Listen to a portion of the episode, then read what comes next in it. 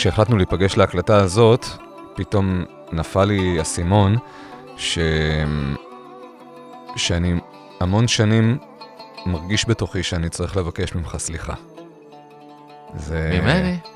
ממך. היה לנו הרבה לפני הוואטסאפ והרבה לפני הפייסבוק אפילו, היה לנו שיחה בצ'אט של ג'ימייל.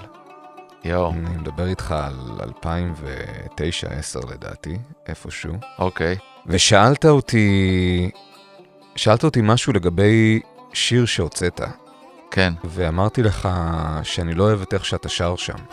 אוקיי. ואני זוכר שלקחת את זה בשוק, וזה היה לך מוזר. ואני הרבה שנים מסתובב עם ההרגשה הזאת ש... שאני צריך לבקש סליחה. למרות שזה לא היה ממקום של לפגוע כמובן, אנחנו חברים טובים ואנחנו באמת אוהבים אחד את השני. נכון. ועם השנים אתה מגלה שלפעמים, אני מגלה, שלפעמים אני עשיר מדי. אני אולי לא מסביר את עצמי כמו שצריך. אני לא זוכר אם, אני לא זוכר אם הסברתי לך אי פעם מה אהבתי ומה לא אהבתי, או, או למה הגבתי ככה. אני, אתה, אתה זוכר מזה משהו?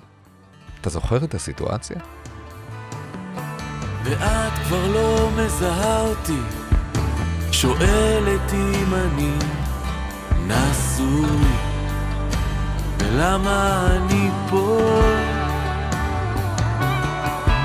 כבר לא מחכה השניצל, ולא הקחקע העגול, ונעלם גם ריח האל המתוק. אה, אתה מדגדג אותי עכשיו בזיכרון. אני זוכר ש... שהיה, אני חושב שזה התלווה אה, לאיזושהי תחושה שהיה לי מאוד, הייתי במקום אה, מאוד לא טוב עם עצמי אז, ועם היצירה, עם המוזיקה, אה, ואני זוכר שנפגעתי ממך, אני לא יודע אם זה, אה, הוא- אני חושב שהייתה השיחה הזאת שם בוואטסאפ, בוואטסאפ, ב- זצ"ל. כן, זצ"ל, בג'ימל, במסנג'ר שלו. אמ, הנה, אני לא זוכר את, ה... אני לא זוכר את ההתכתבות, עכשיו מדגדג, מדגדג לי משהו בזיכרון, אבל אני זוכר ש... שכן, שרציתי שאחי כאילו תפרגן לי ותעוף על מה שאני עושה. אה, ואז, שגיא ויעל יצאו אז עוד עם רבל דיי, אז הרגשתי, וואו, שאתה ממש עף על זה. ואני זוכר שהרגשתי ככה אה, צביטה כזאת אה, חזקה וקנאה גם. אה, אף פעם לא חשבתי על ההקבלה הזאת, אף פעם לא, אף פעם לא, אפילו לא עלה לי בראש עד עכשיו שאתה אומר את זה, שזה היה באמת אותה תקופה. כן, היה, ואני חושב שאפילו היה דיבור אז מצדך אה, לנהל אותם, לקחת אותם כפרויקט נכון, אז באיזשהו נכון. אה, אופן, הנה עכשיו אתה נכון. יודע, אני נזכר בזה. אה, ואני אז, אתה יודע, רציתי ממך בלעדיות, אתה מבין? אה, אבל זו הייתה התנגשות ככה של רכבות אני חושב, זאת אומרת, אה, הנה אתה אומר שאתה צריך לבקש ממני סליחה, מבחינתי זה משהו שהוא, הנה אני, אני, אני לא, אני לא, לא סוחב אותו, אתה מבין? כ- ככעס עליך או משהו כזה. אני כועס אם, אם כבר, אתה יודע, על עצמי, שאני הרגשתי ככה, עם עצמי ולאיזה מקומות, אתה יודע, זה, זה לקח אותי. אני אז, אני אסביר. יש, אה, יש את הסיפור שאני בעצם אה, לימדתי הרי את גיא ויעל לנגן. אה, באיזושהי רמה, באיזשהו שלב, אתה יודע, בח, בחייהם. עשיתי את החיבור המשותף ביניהם. הכרתי אז את עידן רייכל, אתה יודע איך שהוא הגיע מה, מהצבא להיות רכז אצלנו בפנימייה.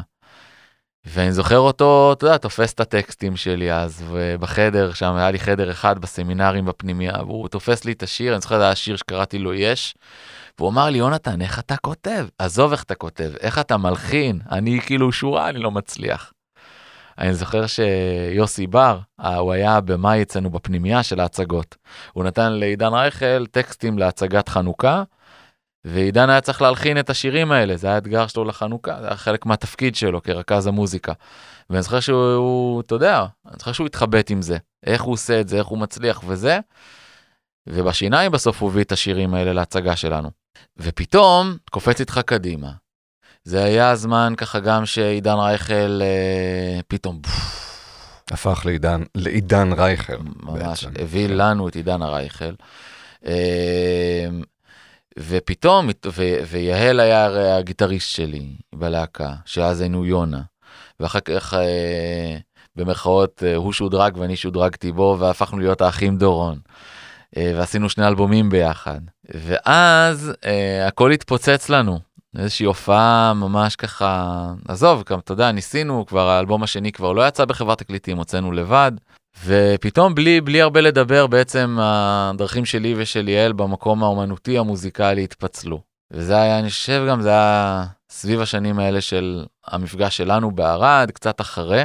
ואני אני חושב, הייתי במקום מאוד מאוד מאוד אבוד, מתוסכל, כועס, אה, מקנא, שבור, אה, שבעצם האנשים שפגשתי בדרך, ושלא הייתה להם נגיעה, או, או לא חלמו את החלום שלי, עכשיו חיים את החלום שלי. אתה מבין? כן. ואני, יש אה, סיטואציה, קטונתי גם פה, אבל אתה יודע, אני מקביל את זה לאהוד בנאי. אהוד בנאי, אה, יש לו גם סיפור כזה שהדודים שלו, בני דודים שלו הצליחו, והוא נשאר מאחור. נכון, עד גיל מאוחר. עד גיל מאוחר, מאיר בנאי ויובל וזה. ואז יובל בא אליו, ואתה יודע, עשה לו במרכאות ג'סטה, אמר לו בוא תכתוב שיר למשינה. לא לך עם השירים שלך, בוא תכתוב שיר למשינה. אז הוא כתב את רכבת לילה לקהיר, והוא כתב שם משפט, אה, יושב בצד הדרך, יושב ליד הזמן. הכו- כול- כולם נוסעים, כאילו כולם על האוטוסטרדה, אני יושב לצד הדרך, יושב לצד הזמן. אז איך שהרגשתי. עכשיו, הייתה לי ציפייה כזאת, גם ממך, גם מנניח, אני זוכר דור, אה, אחד החברים הכי טובים שלי, אז הייתה לי, הייתה לי שאיפה כזאת, שברגע שהאלבום שלי יוצא לחנויות, אז שתפתחו סק"ש ואוהל ותשנו מחוץ לטאוור רקורד, אתה מבין? אתה מבין מה אני אומר?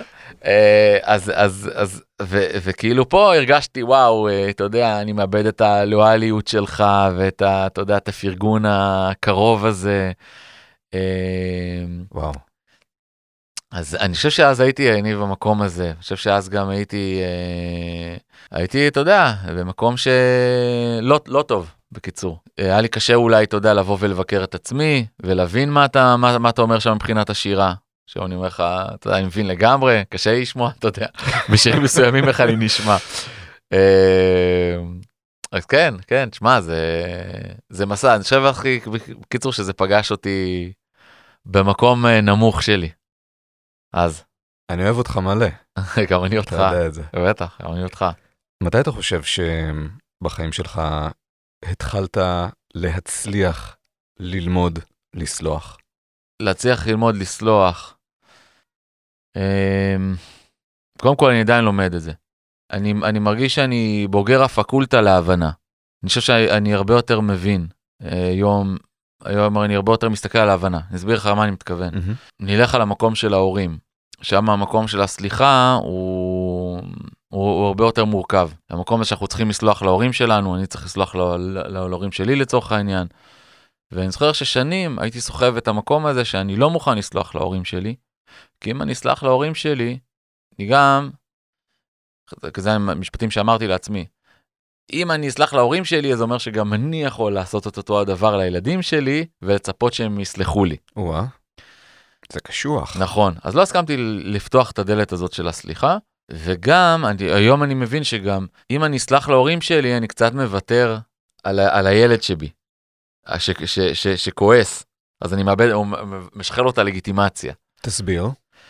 יש לנו את הילד הכועס הזה, שכועס על ההורים שלו, שלא הגנו עליו, שלא זה, אבל הלו, אתה רואה אותי היום, אני יושב מולך, חסון, יציב, קראטיסט, אני לא צריך כבר את ההגנה של ההורים שלי, מה יש לי לכעוס על משהו שהיה לפני 30 ומשהו שנה? אבל אם אני אסלח להם, אז יש משהו שאני מאבד, משהו שאני מוותר, אני משחרר את הילד הזה, הכועס ממני. ו... וזה זה, זה מחיר, אתה צריך לשלם אותו, כי איפשהו הילד הזה משרת אותי. אה, במקומות, אתה יודע, מעוותים כאלה ואחרים, הוא משרת אותי. אז אני חושב, יניב, שהמקום הזה של, אה, של הסליחה, אם אני שם לך, אתה יודע את זה ב- ב- בשנים, אני חושב שזה היה לפני תשע שנים. מה קרה? הפכתי להיות אה, הורה בעצמי. הפכתי להיות אבא. ההורות. ההורות, ואז פתאום יכולתי רגע לקבל אה, עוד זווית של ראייה לחיים, ואז פתאום התחלתי לחשוב, רגע, איזה, איזה ילדות, איזו ילדות הייתה להורים שלי? מה הם חוו? אה, ופתאום פתאום יכולתי יותר להבין אותם.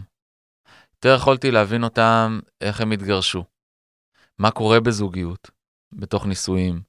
המקומות, הפערים הכואבים האלה בין מה שחלמנו להיות למה שאנחנו היום. אה, איך חשבנו שאהבה תיראה ואיך אנחנו חווים היום אהבה. ומה שחשבנו באמת על ההורות. זה, זה, זה, זה פתח לי דלת, ההורות פתחה לי דלת, אתה יודע, למקום הזה של ההבנה. אתה יכול לחזור לרגע ספציפי, שאתה זוכר את עצמך פתאום מקבל איזשהו סוויץ' של תובנה? כן. מישל, הבת שלי בוכה, בת אה, חודשיים, ואני לוקח אותה אליי, אה, מרגיע אותה בלילה, זה בכי בלילה, אוסף אותה מהעריסה ולוקח אותה אליי ושר לה את השיר של שלום חנוך, מעל הצמרות עדים העננים. ואז אני מגיע לשורה שם, ושתי עיניים ירוקות שולחות צימפוניית ענקות, סולם מינורי, בביתני התינוקות, מייללים בהפסקות. נצבת הלב, היי אמא אורי, אומר הלילה ושוכב. ואז אני מסתכל על מישלי כבר רגועה, ושלום ואריק הם פייבוריטים של הילדים שלי. איך לא? נכון. ואז אני מסתכל על מישלי רגועה, ואני מתחיל לבכות. מתחיל לבכות כי פתאום אני רואה בידיים שלי את אבא שלי כתינוק, ולא את מישל, ואבא שלי היה בביתני התינוקות. והוא היה מיילל לטענתו בלי הפסקות, ושר uh, את הסולם המינורי, ואימא שלו, סבתא שלי, uh, שתחיה אהובה, אז היא לא מגיעה אליו, היא לא מרימה אותו, היא לא אוספת אותו לזרועות שלה החמות והאוהבות. אולי עוברת שם זאת שבתורנות בבית הילדים. ואבא שלי היום... אלומת פנים ושם. כן.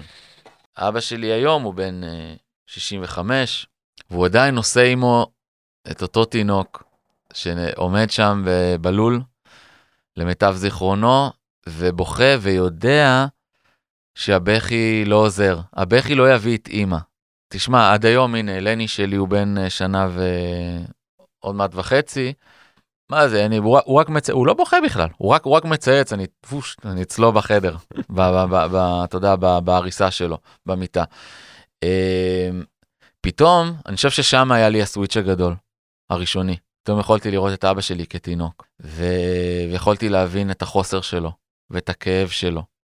ואז זה זרק אותי גם לאימא שלי, ולדירה הזאת במרבד הקסמים בבאר שבע, שהיא גדלה בה עם uh, חמישה ילדים, את המכות שהיא חטפה, ואת העלבונות שהיא חטפה מה... מההורים. Uh, אתה יודע, אני זוכר את עצמי, uh, אתה יודע, סבתא שלי לא מרשה לי להגיד בקריצה, כן? אבל קריצה מצרית. אבל קריצה שהיא אומרת, אימא שלך היא לא הכי יפה, אני הייתי הכי יפה. סבתא שלך. אה, אני זוכר את זה, אתה יודע, אני ממש זוכר את זה. עכשיו, אימא שלי בעיניי מלכת היופי, כן, הארצית. אה, הייתה ונשארה. אז אני זוכר, אני פתאום יכולתי להתחבר לכמה לא הבינו אותה, וכמה לא הבינו את אבא שלי, כמה לא, לא היו שם. אני חושב שאבא שלי סוחב גם את האי-הבנה עד היום ביחסים, בתחושה שלו. אה, עם סבי זיכרונו לברכה שהלך לעולמו.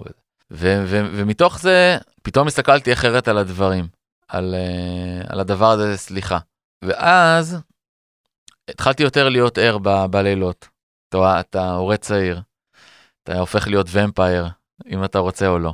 והתחלתי לקרוא, פתאום נתקעתי באיזה משהו שכתב uh, או אמר uh, הדלאי למה, הוא אמר uh, כעס ואי סליחה זה כמו לשתות בעצמך את הרעל ולצפות שמישהו אחר ימות.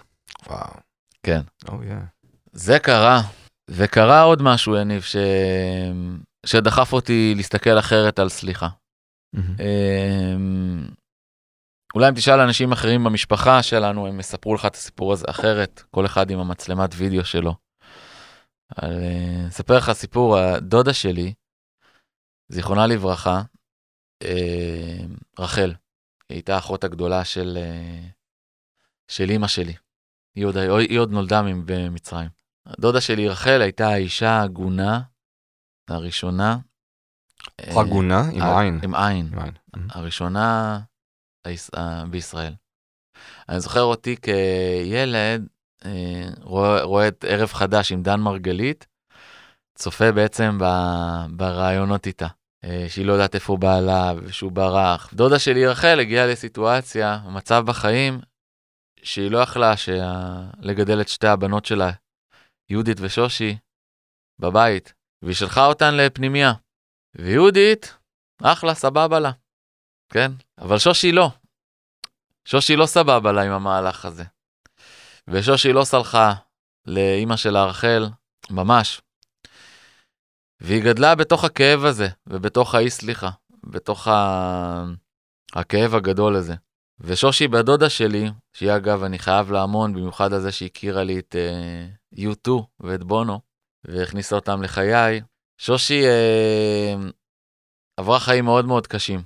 התחתנה עם מישהו שגם כן אה, זימה בגירושים ובריחה שלו, ונטישה של הילדה המשותפת שלהם. שושי נפלה לאלכוהול. בסופו של דבר, הסוף היה ששושי בהוסטל בחיפה, הבית של הדירה שלה בהוסטל עולה באש, ולשושי אין כוח או מוטיבציה לקום. והיא הלכה לעולמה. ואני זוכר שאני יוצא מההלוויה שלה בבאר שבע, בית העלמין החדש, ואני שם בפול ווליום את השיר של היהודים, ואם יש שם אל אחד, אז אני לא יודעת למה. עוד לילות, אסבול לבד, לא השארת לי אף אחד. והכאב הזה שלה, הוא בער בי בעצמות, כתבתי עליה גם אחר כך שיר, השארת אור, על הבת שלה. ושושי באה ו... אני חושב שבלי הרבה כוונה, אבל היא באה ונתנה לי עוד מתנה לחיים. הנה חיים ללא סליחה. הנה הנתיב ככה הזה. זה נראה. כן. עכשיו שושי היא איזשהו, איזשהו, איזשהו שיא, כן, של, של סיפור, של, של, של, של, שדחף אותי למצוא נתיב אחר לחיים, אלא סליחה. אבל יש לי, אני, חברים, היה חבר בפנימייה, שהוא היה הראשון שהקליט אותי בפנימייה. היה לנו במקלט, הוא בנה שם גם את האולפן, והוא הקליט גם את ההופעה שלי הראשונה. אתה יודע, זה היה נשמע לי, אתה יודע, גאנז אנד רוזס בוומבלי, כן? הדיסקים האלה. קפץ על רכבת נוסעת. אה, וסיים את חייו בגיל 20 ומשהו. ויש לי עוד, עוד, עוד, עוד כל מיני סיפורים שכאלה. ראיתי, זכיתי לראות, זכיתי בכאב לראות סיפורים של אה, בני אדם כמוני שחוו אה, תאונה רגשית לא פשוטה בילדותם, בעברם, ולא הצליחו לעלות על פסים של אה, סליחה ושל הבנה. אני חושב, יניב, שהכל הכל התרכז והכל התנקז לתוך המקום שלי של ההורות והזמן הזה, ואז הבנתי שאני יוצא לתהליך של uh, סליחה. דיברנו גם במפגש הקודם, שהמקום הפנימי שלי, הכעסים, הדברים שצברתי, העליתי אותם בקילוגרמים, הביאו אותי להיות uh, 100, 150 קילו מהלכים, ו, ושם, בתוך ההורות, אני בעצם בא ומייצר שינוי. כשאמילי שלי כבר נולדה בפער של שנתיים מאחותה, אז כבר הייתי על שולחן המנתחים, ניתוח של uh, קיצור קיבה, שרוול מה שנקרא. וכל הזמן באמת, אתה יודע, נכנסתי, ואז ואחרי זה גם הספר יצא. והשאלה הזאת של הסליחה, פתאום הבנתי עד כמה היא חזקה. תשמע, התחלתי לקבל שיחות באמצע הלילה, אבל איך סלחת? אני אומר לך באמת, אמצע הלילה, 11 וחצי, אתה יודע, הטלפון שלי עבר מיד ליד לאנשים שפתאום פגשו את הספר. ו, וראיתי כמה השאלה הזאת מעסיקה את הקהל, כמה השאלה הזאת מעסיקה, זאת השאלה ששואלים כשאני מסיים לדבר. זה מרגיש אבל כאילו, סליחה, אתה יודע, ששואלים איך סלחת, זה כאילו איזה משהו טכני כזה, איך, איך, אתה, איך אתה סולח? אבל אף אחד, אתה יודע, אנחנו, כאילו זה נראה שאנשים מנסים לסלוח מבלי שבכלל רגע עוצרים ומדברים על הכאב עצמו, כי הסליחה נובעת מאיפשהו. ו- ולכל אחד, אתה יודע, כל אחד יכול לפרש דברים אחרת ולכאוב את הכאב שלו. הכאב הוא, הוא לא דבר אחיד, אצל כל אחד הוא שונה. נכון. אני חושב שלפני שמגיעים לסליחה, צריך רגע להבין את הכאב, לא? צריך, צריך לעבד בעין את, ה- את הכאב, וזה החלק הקשה, באמת. הכואב, נכון, באמת. הסליחה היא תוצאה. נכון. איך, איך מאבדים את הכאב? אמ, העיבוד של הכאב, ו- ודווקא, ודווקא איך מאבדים את הכאב, אני שואל באלף. איך מאבדים אותו? איך, איך פשוט נפטרים ממנו? דיברנו לפני כן על, אה, לפני שפתחנו את המיקרופונים, דיברנו על השיר שלי ציפורים, שאפרופו מה שדיברנו בהתחלה, הוא היה שיר הנושא של האלבום הראשון שלי ושל יעל ביחד. ובו אני כותב בעצם בית אחד ב, בעיניים שלי, בית אה, שני בעיניים של יעל, כותב בעצם על הכאב שיש לנו מההורים, סביב הגירושים ומה שעברנו, והפזמון מסתיים בשאלה, האם באמת ניסיתם הכל בשביל לדעת שהלב לא יסבול? ושנים הלכתי בגאון עם השאלה הזאת, ו- ו- ורציתי מהם תשובה, דרשתי תשובות, כי הרגשתי שלא, שהם לא ניסו את הכל, כדי שאנחנו לא, לא נסבול ככה. עם הזמן הבנתי, אה, הבנתי משהו. אני יונתן, אני סיפור. אני סיפור מהלך בעולם. אתה יניב, אתה סיפור מהלך בעולם. אתה אוהב את הסיפור שלך? זאת שאלה ראשונה. אם אני אוהב את הסיפור שלי, היום אני אומר לך כן, אני אוהב את הסיפור שלי. האם אני מכבד את הסיפור שלי? זאת גם שאלה חשובה. אז אה, אני, אני קורא לזה באמת, לכבד את הסיפור, respect your story. עכשיו אם אתה מכבד את הסיפור שלך ואם אתה אוהב את הסיפור שלך, זאת אומרת שאתה צריך לקבל שכל שורה בסיפור הזה הייתה צריכה להיכתב, להיכתב בדיוק כמו שהיא נכתבה. ואם אתה מאמין בזה, שהכל היה צריך לקרות כמו שהיה צריך לקרות, כדי שאתה תאהב את הסיפור שלך וכדי שאתה תהיה הסיפור המהלך הזה בעולם, זאת אומרת שאין פה כעס. אין כעס, אין מקום, אין, אין, אין מקום באמת לכ, לכעס הזה. אתה משלים. נכון. ואז אני אגיד שאיך איך, איך אתה מאבד את הכעס. לאבד את הכעס אתה צריך בעצם לפתוח את תיבת ההבנה. ובתיבת ההבנה אה, אתה צריך רגע להיכנס רגע לנעליים אחרות. צריך רגע להיכנס לנעליים של אה, סבא וסבתא שלי, לצורך העניין, שהם אה, איבדו את המשפחה. סבתא שלי הודיעו לה את זה בגיל 16, אין לך יותר. אחותך הקטנה, ההורים שלך, כל משפחה, כל מה שהכרת, השמידו הנאצים. את פה לבד עם המלאריה והביצות בדגניה. סבא שלי, גם שאיבד בעצם את המשפחה שלו, פרט לאימא שלו שנשארה באושוויץ, ואחרי זה עלתה לארץ. היא לא מדברת איתו על מה שהיה. אין, כל המוכר להם הלך נעלם, כל החלומות שלהם נגוזו, יש רק חלום אחד, להקים ולהתיישב בארץ ישראל, אתם פה באוהל, עם עוד מה ש... זה היה נקרא אז פרימוס, אדם שלישי שחולק איתכם את האוהל, ואתם עכשיו הולכים וחוצבים בארות ומקימים ונלחמים וזה. אמ, אין מקום לרגש, אין מקום לאהבה, אין מקום להורות. אה, מיכל דליות נשמע כמו חלום, בכלל אין מה לדבר על, על, על זה, כן? אז, אז אז אני חושב שאתה יודע, צריך לה, להבין את הדמויות שהרכיבו את הסיפור. אתה מבין? כן. להבין אם האבא שלי בא להורות שלו, בן 20 ומשהו. אבא שלי הפך להיות אבא שלי.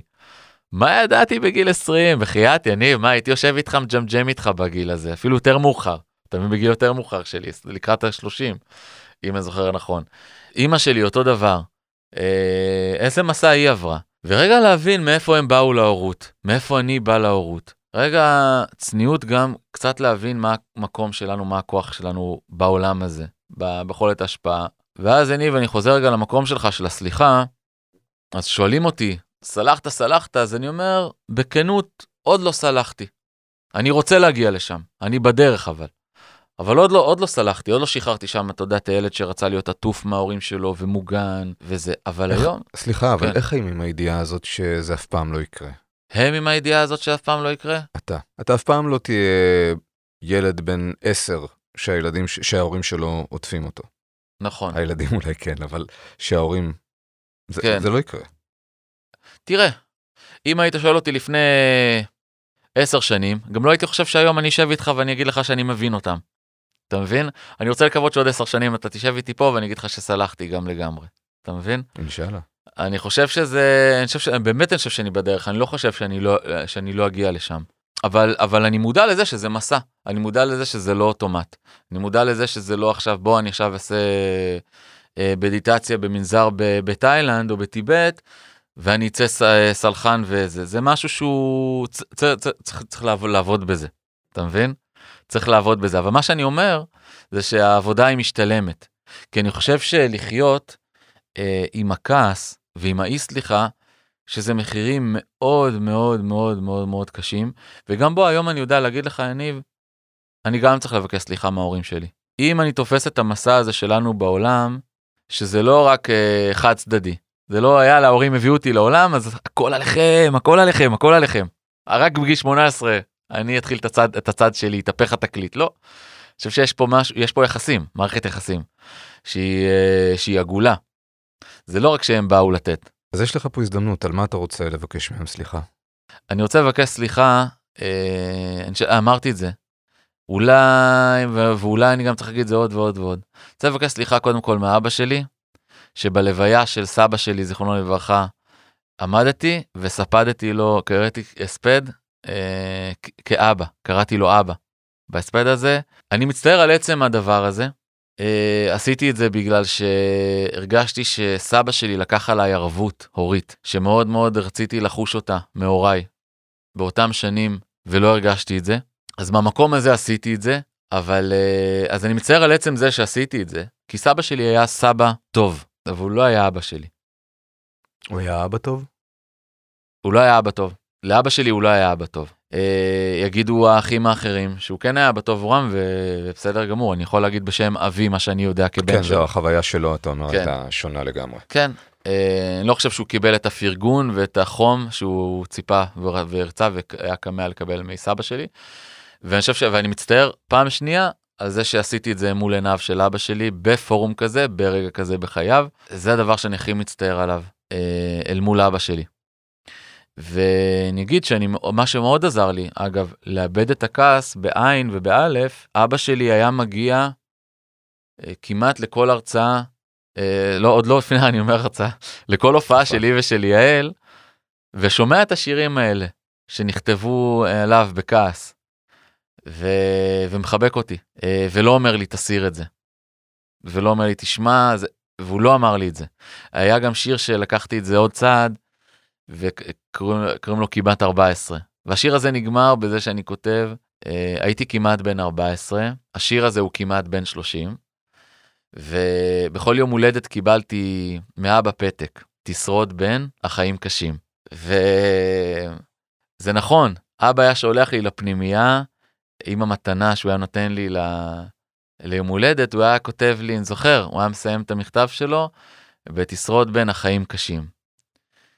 ו... איזו כנות. נכון, ב- איזו כנות. נכון. עכשיו, אני יודע שמה שאבא שלי בא ובעצם אמר לי, אמר לי, אני אוהב אותך, בן שלי. אה, אני מאמין בך. אתה יודע, אני גם עברתי אה, חיים בסופו של דבר, ובתחילתו של דבר חיים מחוץ לבית. אה, בלי הורים צמודים וקרובים, ואתה הבן שלי. אתה תעבור את זה בטוב כמו שאני עברתי את זה בטוב. וזהו, אה, אם, אם אני הייתי יכול, יכול לזה, אני יודע שאתה גם, ואבא שלי גם, אתה יודע, היה כותב לי דברים, אתה ויעל זה אה, מלאך, מלאכים, יש לכם הילה אלוהית ששומרת עליכם. הנה, אני אומר את זה, אתה יודע, עם דמעות בעיניים. אבל אני רציתי, אתה יודע, אני רציתי ממנו אה, עוד יותר חום, עוד יותר הגנה. אבא שלי אה, עשה לי קופת חיסכון, קופת גמל, ואני חושב שבקופה הזאת, אבא, אם אתה שומע את זה, אל תתפוס אותי על השקלים, אבל אני חושב שהיה שם משהו בסביבות ה-16 אלף שקלים. ומה שעשיתי עם ה-16 אלף, מיהרתי לפתוח את זה. הייתי יכול לפתוח את זה ברגע שאני בן 16 לדעתי. מיהרתי לפתוח את הקופה הזאת, וקניתי בקופה הזאת שני דברים. עיקריים, ואחר כך אני חושב שהוצאתי את זה על כל מיני שטויות.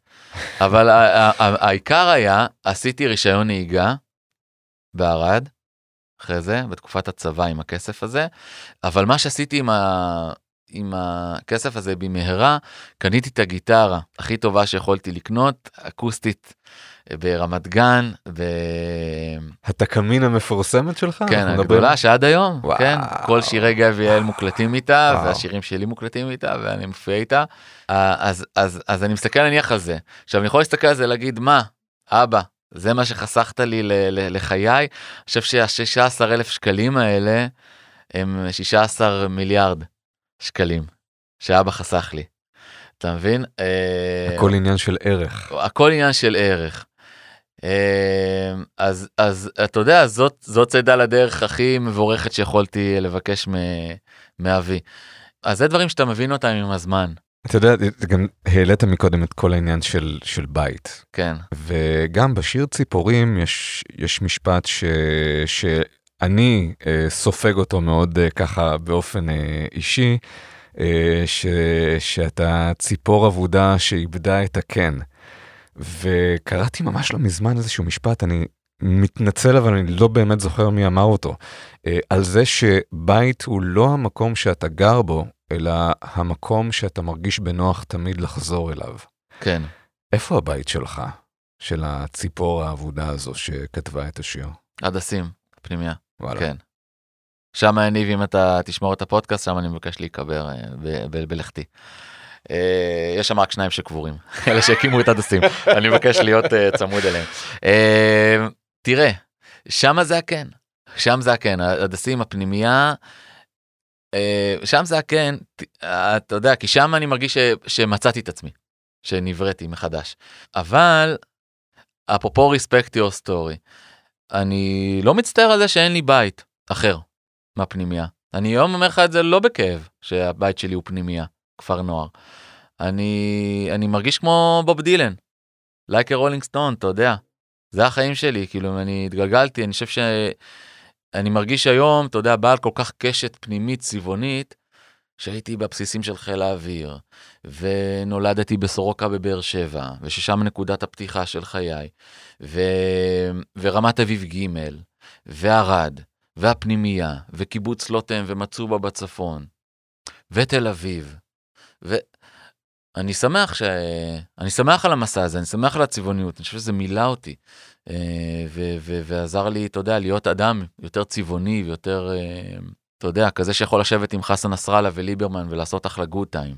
אתה יודע, זה מרגיש שאנחנו כולנו כל כך, אני חושב בעיקר אנשים ש, שגדלו ב, ב, בבתים אה, מהסוג הזה, אנחנו כל הזמן מחפשים שורשים, אנחנו כל הזמן מחפשים אחרי שורשים, ואתה מרגיש לי שאתה בא ואתה אומר, וואלה, טוב לי להיות עם, אה, עם, עם כנפיים, ו, ו, ו, וזה בסדר להיות במיליון מקומות נכון, בעולם. נכון. זה קשה. מאוד, מאוד, עד שאתה יודע, עד שאתה מחבק את זה באהבה, ואתה מוצא בזה את, את, את היופי. אתה יודע מתי הרגשתי בבית? פעם אחרונה? מתי? מלון שרתון. מלון שרתון, טורונטו קנדה, אתה נסעת, אתה נסעת לאיזה סדרת הרצאות שם. כן. אם אני, נכון? כן, זוכר קיבלתי נכון. חדר, קומה, לא זוכר, איזה 50 ומשהו במלון הזה. אה, שתי מיטות זוגיות ענקיות, king size, אתה יודע, אבל מלך של קנדה, לא מלך של, זה, כן. של אה, תל אביב יפו. ו... ואני זוכר, הייתי ישן אה, מיטה אחת, בלילה אחד החלפתי את המיטות, שם הרגשתי בבית. אז, אז זה, זה, זה משהו שהולך איתי, לבית הפנימי הזה, הרגע הזה, המומנט הזה, זה משהו שהוא אצלי מאוד מאוד פנימי. אז אה, אתה יודע, אני מרגיש גם שאין לי, אין, אין לי את המרדף הזה אחרי בית, אחרי משכנתה, אה, שורשים. אני רואה בזה, אתה יודע, פחות חשיבות, אני מייח- מייחס לזה. מה אני אוריש אה, לילדיי, זה גם משהו שהעסיק אותי, כי בסיסטם שלנו זה נורא עניין של נדל"ן וקרן השתלמות טובה. נכון. תפס אותי פעם מנהל פנימיה יוסי לוי, אמר לי, תקשיב לי טוב, הילדים שלך, זה לא יעניין אותם בסוף הכסף. ילכו, ישרפו אותו, וזה מה שאתה תשאיר להם, זה, הם ייקחו ממך את הרגעים, את החוויות איתך, את השבתות איתך, את הרגע הזה שהיית לצידם, כשהם נשאו עיניים מהבמה, בטקס כזה או אחר, והיית שם, עם החיוך הזה, עם ההתרגשות, עם הזה. כל מיני דבר, והרגעים הקטנים, שבאת וציירת את המציור. כמו שאבא שלך הגיע לה- להופעות, שאגב, אתה יודע, אני, אני זוכר את זה ממש טוב. ולא רק שאני זוכר את זה ממש טוב, אני זוכר את עצמי כן, מסתכל עליו כן, ועל אימא שלך, כן, בצדדים שונים של החדר כמובן, כן, בתקופות מסוימות, אבל אני זוכר את עצמי מסתכל עליהם, סופגים את השורות הקשות האלה, כשאתה נכון. ויעל על הבמה, והם תמיד קיבלו את זה. כן, אני באמת זוכר שלא היה מבט של מבוכה, או של, אתה יודע, אתה מבין כן. מה אני אומר? כן, אני זוכר שהם פשוט היו שם וספגו את זה. איזה אומץ. נכון. איזה אומץ. נכון. ואני, אתה יודע, אני חושב שהם מראים, הם, הם, הם מלמדים אותי פה אה, הורות אמיתית, נוכחות הורית מהי. דרך זה. ואתה יודע, רגע, אני, יש לי פה חוב גם. מבלי אגב שמישהו לימד אותם, מסתבר, לפי מבלי? מה שאתה אומר. מבלי, אני חושב שאנחנו רק הולכים ומשתכללים במקום הזה, רק הולכים ומתפתחים וגדלים ביחסים של הורים וילדים ב, ב, בעולם הזה. אז האם ניסיתם הכל כדי שהלב לא יסבול? אפשר אה, לסמן את זה כ... אני בעיניי היום, כן, כן. הם, כן, הם ניסו את הכל. הם ניסו את הכל.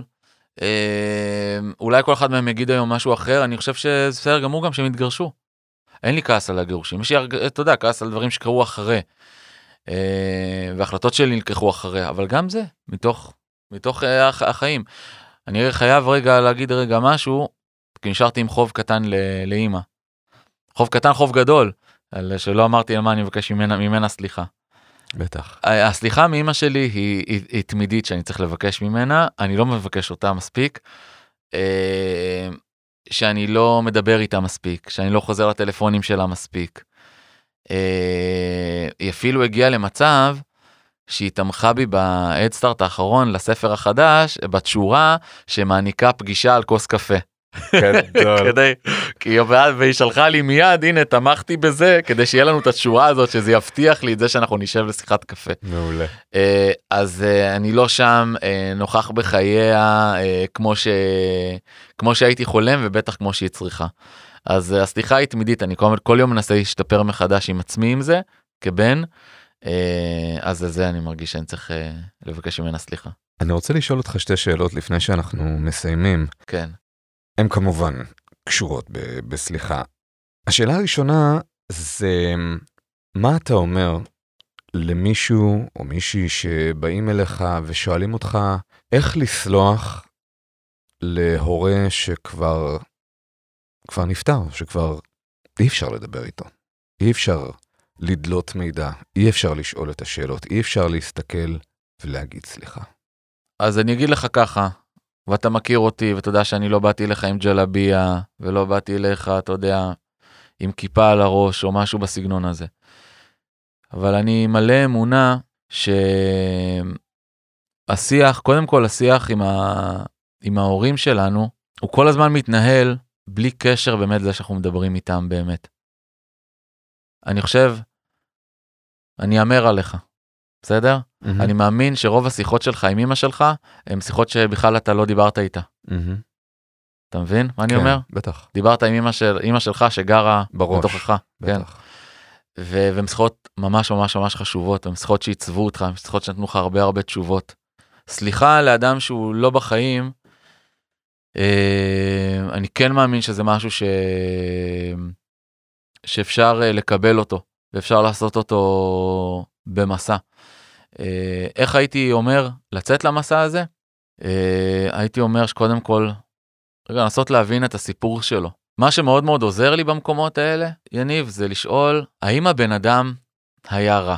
או שהוא היה מהטובים, או שהוא היה מהרעים. איפה אתה שם אותו? לוקחים רגע עכשיו את הקומיקס הזה של הנוקמים נניח. כן. איפה אתה שם אותו? בפלוגה הזאת או בפלוגה הזאת? באיזה צבא הוא? של הטובים או הרעים בעולם הזה? אני חושב שרובם המוחץ נמצאים בטוב. אני מסכים. נמצא, נמצא בטוב. אה, הוא בטוב, אבל יש פה סיפור מורכב. אז למה הוא מורכב? מה היה שם?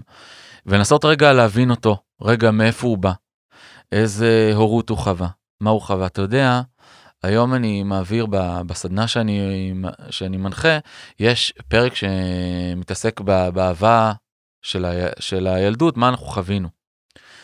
והיום, אתה יודע, גם שאני בבתי הכלא, יצא לי לעשות כמה מפגשים עם אסירים באגף של האלימות במשפחה. כולם, כולם מדברים שם על היעדר אה, אהבה בילדות. אה, ואומרים, אם היינו מקבלים את זה, היום אנחנו מבינים, מאחורי הסורגים, אם היינו מקבלים את זה, היינו בנתיב אחר. אה, לא היינו, לא, לא יושבים פה היום. מקצת, עוד קצת מאימא, עוד קצת מאבא, עוד קצת מהמחנכת שראתה אותנו את זה. רגע להבין, יניב, מה הסיפור של האנשים שפגעו בנו, ו... ו... ולנסות רגע לה- להבין את החיים שהם חיו, ומאיזה נקודות מוצא הם היו. להבין את זה שאנחנו היום בעידן פסיכי, גם במובן הטוב, של הצפת מידע, וידע ואפשרות לבוא ולדבר את הדברים. הנה, כל זירת הפודקאסטים. נכון. אפשר לבוא ולדבר את החיים. אז זה לא היה. עכשיו, כשאנחנו אומרים אז, אני מדבר אפילו על 30 שנה אחורה. נכון. זה לא היה. רמת המודעות לא הייתה, והשיח לא היה. להבין שהחיים, ההורים שלנו גם, לצורך העניין, לוקח רגע לסליחה של, ה, של דורות ההורים, זה לא היה. זה לא היה. ולכן אני חושב שאנחנו צריכים לחשוב, איך אומרים, לכף זכות, אוקיי? ואז רגע, להסתכל רגע, רגע עלינו, ולשאול רגע את המקום שלנו, רגע, ואיפה אנחנו היינו יכולים לעשות אחרת? ומה, ואיך אנחנו בעצם מעבירים הלאה. עכשיו, מה שכיף, יניב, ב- בחינוך, זה שאני יכול לה, להשכיל, להשתכלל, ואז אני בעצם בא ומלמד משהו דרך התובנות שלי, את הדור הצעיר. אתה מבין?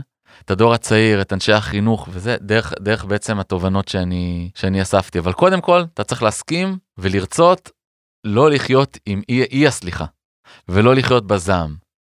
אתה צריך להיפרד ממה שזה משרת אותך, כי יש בזה גם המון הגנה. זה מוביל אותי לשאלה השנייה, כן, שאני חושב שאיתה נסכם, כן. כי, כי כן, גם כן. נשמע לי שהיא הולכת להיות uh, מהותית.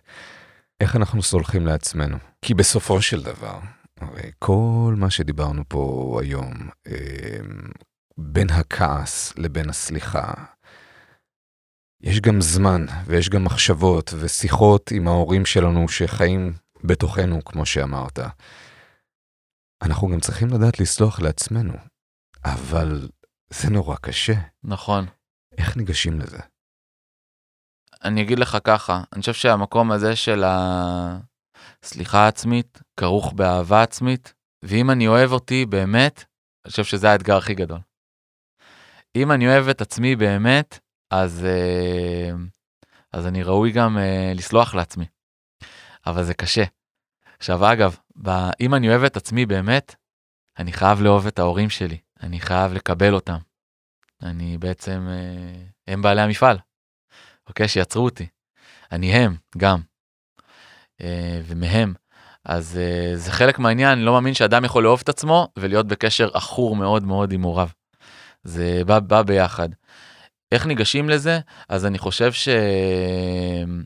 אני חושב שקודם כל, אני צריך להגיע למקום שבו אני מבין ומקבל את זה שהכל קרה כמו שהיה צריך לקרות. ואיזה יופי, יניב, שהכל קרה. כמו שהיה צריך לקרות. כי אם הכל היה כמו שצריך לקרות, וההורים שלי לא היו מתגרשים, ולא היו... אה, ואבא שלי לא היה קונה את הדירה אז בערד, אז אה, לא היינו מגיעים לדירה הזאת בשמעון 48. לא הייתי חווה את אותן מכות וצלקות שהובילו אותי אל הפנימייה, אל הבית. אל הבית. האמיתי שלך. האמיתי שלי. ולא הייתי שם מגלה את המוזיקה ואת היכולות הנהגה שלי וההובלה שלי. ו... ולא הייתי חווה את הנעורים המדהימים שחוויתי שם.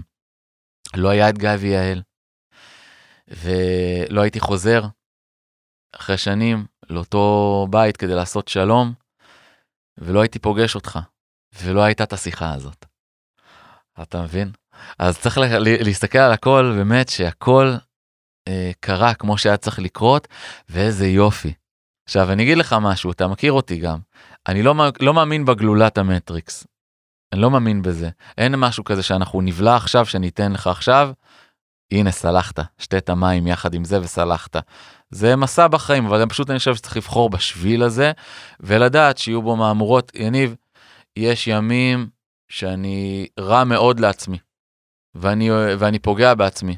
אה, וזה לא משנה אם זה בבורגר קינג, אה, או משהו אחר, שאני פוגע בעצמי דרך, זה, ואני יודע ביודעין שאני פוגע בעצמי. עלק בפיצוי. אה, ויש אה, ימים שאני מאוד כועס על אמא שלי, ועל אבא שלי. ויש זמנים שאנחנו בנתקים, כאלה ואחרים. אה, ועם שאר הדמויות שמור... שמרכיבות את חיי. אבל, אה, אבל זה מסע, הלו, זה מסע, זה מסע. אתה צריך לדעת גם שיש את הרגעים האלה. אבל אתה צריך לדעת, הנה, אני בוחר דרך ללכת בה את חיי, ואני שלם עם הבחיר, עצם הבחירה הזאת. ויהיו בה ימים כאלה ויהיו ימים כאלה, אבל אני בדרך. אני בדרך. אני אגיד לך רק משהו, גם כתבתי אותו בספר, משהו ככה לסיכום. כשהייתי מנהל תיכון ב- בתל אביב, להשלמת הכנסה הייתי גם צריך להיות מורה לגיטרה.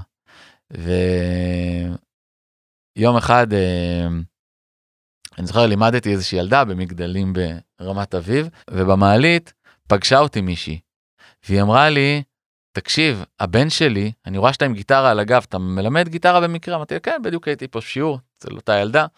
אמרה לי, תקשיב, אני, אני ממש ממש רוצה שהבן שלי ילמד גיטרה. אה, בוא, וזה, החלפנו פרטים, והגעתי לפגוש את הילד. אתה יודע איפה הילד הזה נמצא? איפה? אחרי זה אני אתן לך את הסתירה שלא קראת את הפרק הזה בספר, סתם. אה, אז הילד הזה נמצא ברחוב גרונר 5, באותה דירה שבה אה, גרנו כמשפחה בפעם האחרונה. ומשם בעצם ההורים התגרשו, ואני עברתי לערד, ושם בעצם היה, היה בעצם הפיצול של חיי.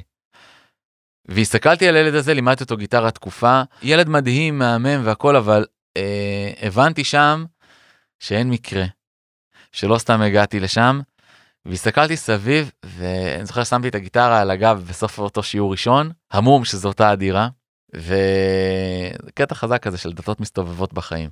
ואני זוכר אמרתי, יואו, איזה מסע.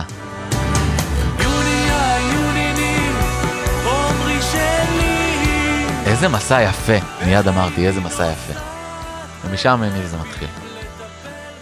אני אוהב אותך מלא. אני אוהב אותך על מלא, כן. איזה כיף שדיברנו. ממש, ממש, ממש. אתה יודע, אין עוד עבר, מונונה שלך.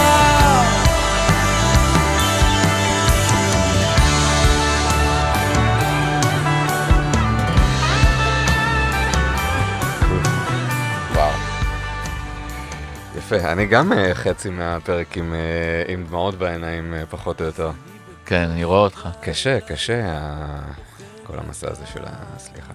מאוד, באמת. מאוד, כן, גם, שוב, גם, גם עם עצמנו. נכון. מאוד. לאן ממשיכים מפה? אהבה. הפרק הבא יהיה כן, על אהבה, אתה? כן. סגור. בא ביחד עם הסליחה, אני חושב. לגמרי, לגמרי. אבל צריך פרק משלו. נכון, אולי פרק כפול. לגמרי. כי אהבה זה פשוט הרבה יותר. לגמרי. תודה. תודה, יניב, אוהב אותך תודה המון. לך, אחי. תודה. אוהב אותך, שיקו. פה מרחוק. מהמילואים, מהמלחמה וההפגזות ואת במרפסת עם הסורגים לא יוצאת לי 我。